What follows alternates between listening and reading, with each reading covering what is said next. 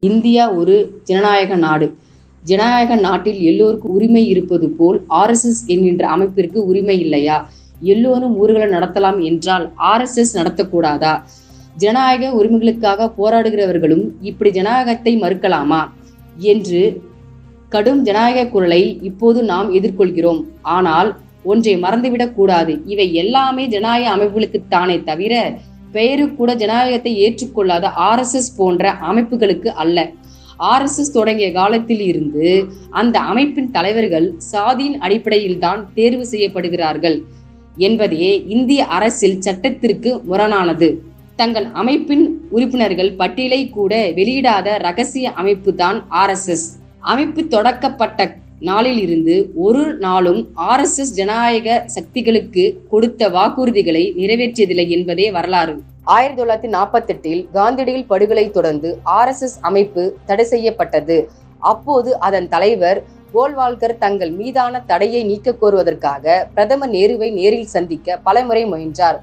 ஒருபோதும் அவர் தன்னை சந்திக்க அனுமதிக்கவில்லை.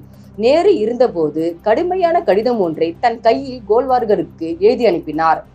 கடந்த ஆண்டு இறுதியில் மத்திய அரசுக்கும் மாநில அரசுக்கும் ஆர்எஸ்எஸ் நடவடிக்கைகள் பற்றி ஏராளமான தகவல்கள் கிடைத்திருக்கின்றன. நீங்கள் எழுதிய கடிதத்தில் கூறப்பட்டிருக்கின்றன சமாதானங்கள் நம்பும்படியாக இல்லை. கொள்கைக்காக எதையெல்லாம் அறிவித்தீர்களோ அதற்கும் ஆர்எஸ்எஸ் காரர்களுக்கும் மேற்கொள்ளும் நடவடிக்கைகளுக்கும் சம்பந்தமே இல்லை. இந்திய நாடாளுமன்றத்தின் கொள்கையையும் அமைய இருக்கும் அரசியல் சட்டத்தையும் எதிர்ப்பதுதான் உங்கள் வன்மையான கொள்கை. எங்களுக்கு கிடைத்திருக்கின்ற தகவலின்படி ஆர்எஸ்எஸ் அமைப்பின் நடவடிக்கைகள் தேச விரோதமானவை சூழ்ச்சியானவை வன்மையானவை. இதற்கு எதிராக நீங்கள் தரும் உறுதியை மட்டும் நாம் நம்பிவிட முடியாது என்கின்ற ஜனநாயகத்தின் மீது உச்சபட்ச மருதை கொண்ட நேருவின் இந்த வார்த்தைகள் தான் அதற்கு சாட்சி. இதைவிட ஆர்எஸ்எஸ் அமைப்பு ஜனநாயக தேச விரோத அமைப்பு என்பதற்கு வேறு ஆதாரம் தேவையில்லை. அப்படிப்பட்ட நேருவிடமே புதுவேடத்தோடு இனி அரசியலில் ஈடுபட மாட்டோம் என்கின்ற உறுதிமொழியை கொடுத்து தன் பயணத்தை தொடர்ந்தாலும் அது ஒருபோதும் தன் உறுதிமொழியை காப்பாற்றியதில்லை. காங்கிரஸ் கட்சிக்கு எதிராக விடுதலை போராட்ட வீரர் ஜெயபிரகாஷ் நாராயண் போன்றவர்களோடு ஜனசங்கம் என்ற முகமூடியை மாட்டிக்கொண்டு கொஞ்ச காலம் சுதேசி தேசபக்தி என்று பேசித்திருந்த ஆர்எஸ்எஸ் கொஞ்சம் நாளிலேயே புரிந்து கொண்டார் ஜேபி ஜனசங்கம் தன்னை ஒரு மதச்சார்பற்ற அமைப்பு என்று கூறிக்கொண்டிருக்கிறது. ஆனால் அவர் ஆர்எஸ்எஸ் எனும் எந்திரத்தால் ஈக்கப்படுவர்களாகவே இருக்கிறார்கள். ஆர்எஸ்எஸ் ஒரு வகுப்புவாத பாசிச இயக்கம் என்று பகிரந்தமாக அறிக்கை வெளியிட்டார்.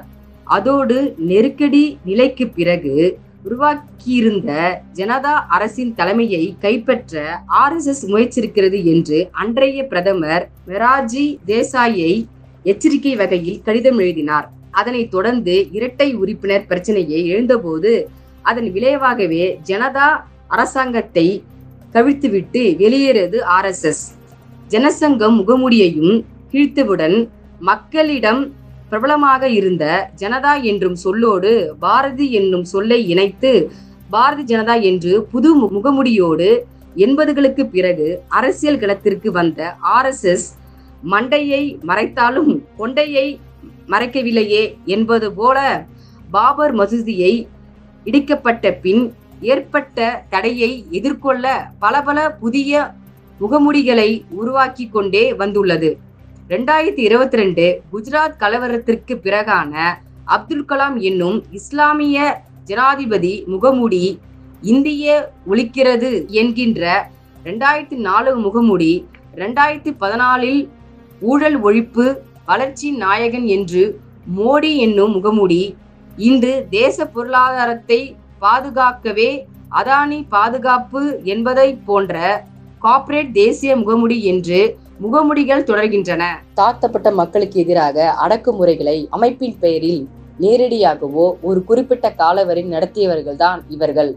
ஆயிரத்தி தொள்ளாயிரத்தி எண்பதில் இவர்கள் சோதனை சாவடியான குஜராத்தில் நாட்டிலேயே முதல் முறையாக தாழ்த்தப்பட்டவர்களுக்கான இடஒதுக்கீட்டிற்கு எதிராக கலவரம் செய்து இரத்த ஆற்றை ஓடவிட்டார்கள்.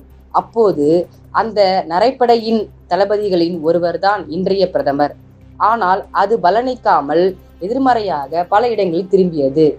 தமிழ்நாட்டில் தென்கோடியில் உள்ள மீனாட்சிபுரத்தில் ஆயிரத்தி தொள்ளாயிரத்தி எண்பத்தி ரெண்டு பிப்ரவரி ரெண்டாம் தேதி ஆயிரத்துக்கு மேற்பட்ட தலித்துகள் இஸ்லாத்திற்கு மதம் மாறியது அதன் உச்சம் எனலாம். தங்களுக்கு எதிராக நாட்டின் சூழல் திரும்புகிறது என்கின்ற போது அப்படியே அதே இரத்தக்கரையோடு தலித்துகளை ஆலயனம் செய்து தொடங்கினார்கள். அடுத்த இரண்டு மாதத்தில் ஹைதராபாத் நகரில் ஆயிரத்தி தொள்ளாயிரத்தி எண்பத்தி ரெண்டு ஏப்ரல் பதினாலாம் அன்று முதல் முறையாக அம்பேத்கர் பிறந்தநாளை கொண்டாடுகிறார்கள் அதுவும் சமூக சமத்துவ நாள் என்று பெயர் சூட்டி பேரணியும் நடத்தினார்கள்.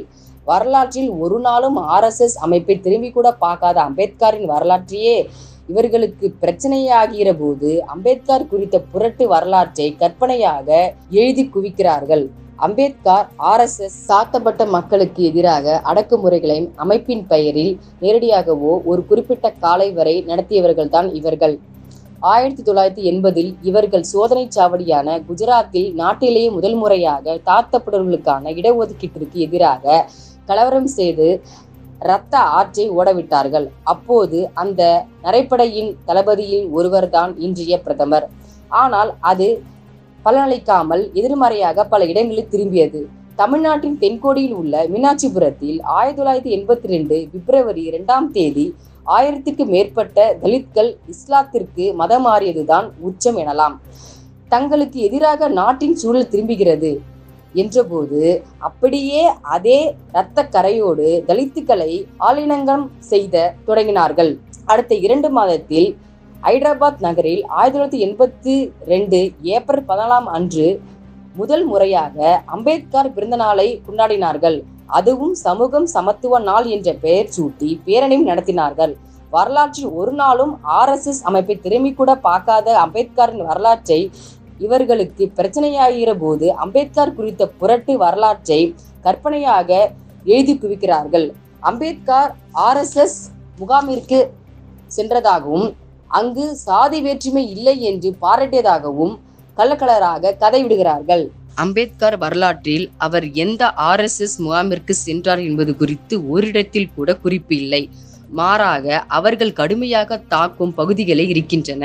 இந்து மகாசபை போன்ற அமைப்புகள் தீண்டாமை மற்றும் சாதியை பற்றிய சமூக பிரச்சனைகளை பேச தகுதியற்றவை. இந்திய அரசியலில் முஸ்லிம்களை எதிராக காட்டுவதே அவர்களின் ஒரே நோக்கம் என்று காந்தியடிகளை விமர்சிக்கும் தீண்டத்தகாதவர்களுக்கு காங்கிரசும் காந்தியும் செய்தது என்ன என்று நூலை கூட அம்பேத்கர் இந்துத்துவ அமைப்புகளவே கடுமையாக சாடியுள்ளார். ஆயிரத்தி தொள்ளாயிரத்தி நாற்பத்தி ஆறில் எழுதிய ஒரு பதிவில் ஆர்எஸ்எஸ் அகாலி தள் இரண்டு அபாயகரமான அமைப்புகள் என்று எச்சரிக்கிறார். ஆயிரத்தி தொள்ளாயிரத்தி ஐம்பத்தி ஆறில் அம்பேத்கர் பௌத்த மதத்திற்கு கூட்டமாக மாறியபோது அதை கடுமையாக எதிர்த்த ஒரே அமைப்பு ஆர்எஸ்எஸ் சவாகர். பௌத்தம் ஒரு கோழை மதம் அது காட்டி கொடுத்த மதம் என்று கோபத்தின் உச்சத்தில் விமர்சனம் செய்தார். இதற்கு பதில் தரும் விதமாக அம்பேத்கரின் ஆதரவாளர் வீர் சவாகரின் வீர் எப்படி வந்தது? காட்டிக் கொடுப்பது பற்றி சவாகர் போன்றவர்கள் பேசலாமா என்று பதிலடி கொடுத்து உள்ளார்கள். தன் எழுத்தாலும் செயல்பாடுகளாலும் வாழ்நாள் முழுக்க ஆர்எஸ்எஸ்க்கு எதிராக இருந்த அம்பேத்கரை ஆர்எஸ்எஸ் தன் சகாக்களின் தீண்டாமையை தீவிரமாக எதிர்த்த இந்து மத சமூக சேவகர் என்று கூச்சமில்லாமல் சொல்லி வருகிறது. அதுபோல் காந்தியடிகளும் ஆர்எஸ்எஸ்ஸை புகழ்ந்து பேசியதாக வரலாற்றே இல்லாத பதிவுகளை வேக வேகமாக எழுதி பரப்பி வருகிறது. இந்த பட்டியல்களில் நாம் கொண்டாடும் பகத்சிங் உள்ளிட்ட பல தலைவர்களும் பக்கம் பக்கமாக புரட்டு வரலாற்றை சளைக்காமல் எழுதி வருகிறது. அதை மக்களிடம் கொண்டு செல்லவே ஆர்எஸ்எஸ் நடத்தும் ஊர்வலகங்கள் அம்பேத்கர் காந்தியடிகள் போன்றோரின் படங்களையும் தனது ஊர்வலத்தில் பயன்படுத்தி கூடியவரை பொது சமூகத்தை தன் சீரழிவு பணிகளுக்காக உள் இழக்கு வேலையை தீவிரமாக செய்ய எல்லா வேலைகளையும் செய்யும் ஆர்எஸ்எஸ் பாஜகவின் தங்களின் இலக்கை அடைவதற்கு எந்த முகமுடிகளையும் அணிந்து கொண்டு இருப்பார்கள். ஏனெனில் அவர்களுக்கென ஒரு முகமே கிடையாது. இருப்பதோ சாதிப்படி நிலை கொண்ட குரூரமான மூளை புறமான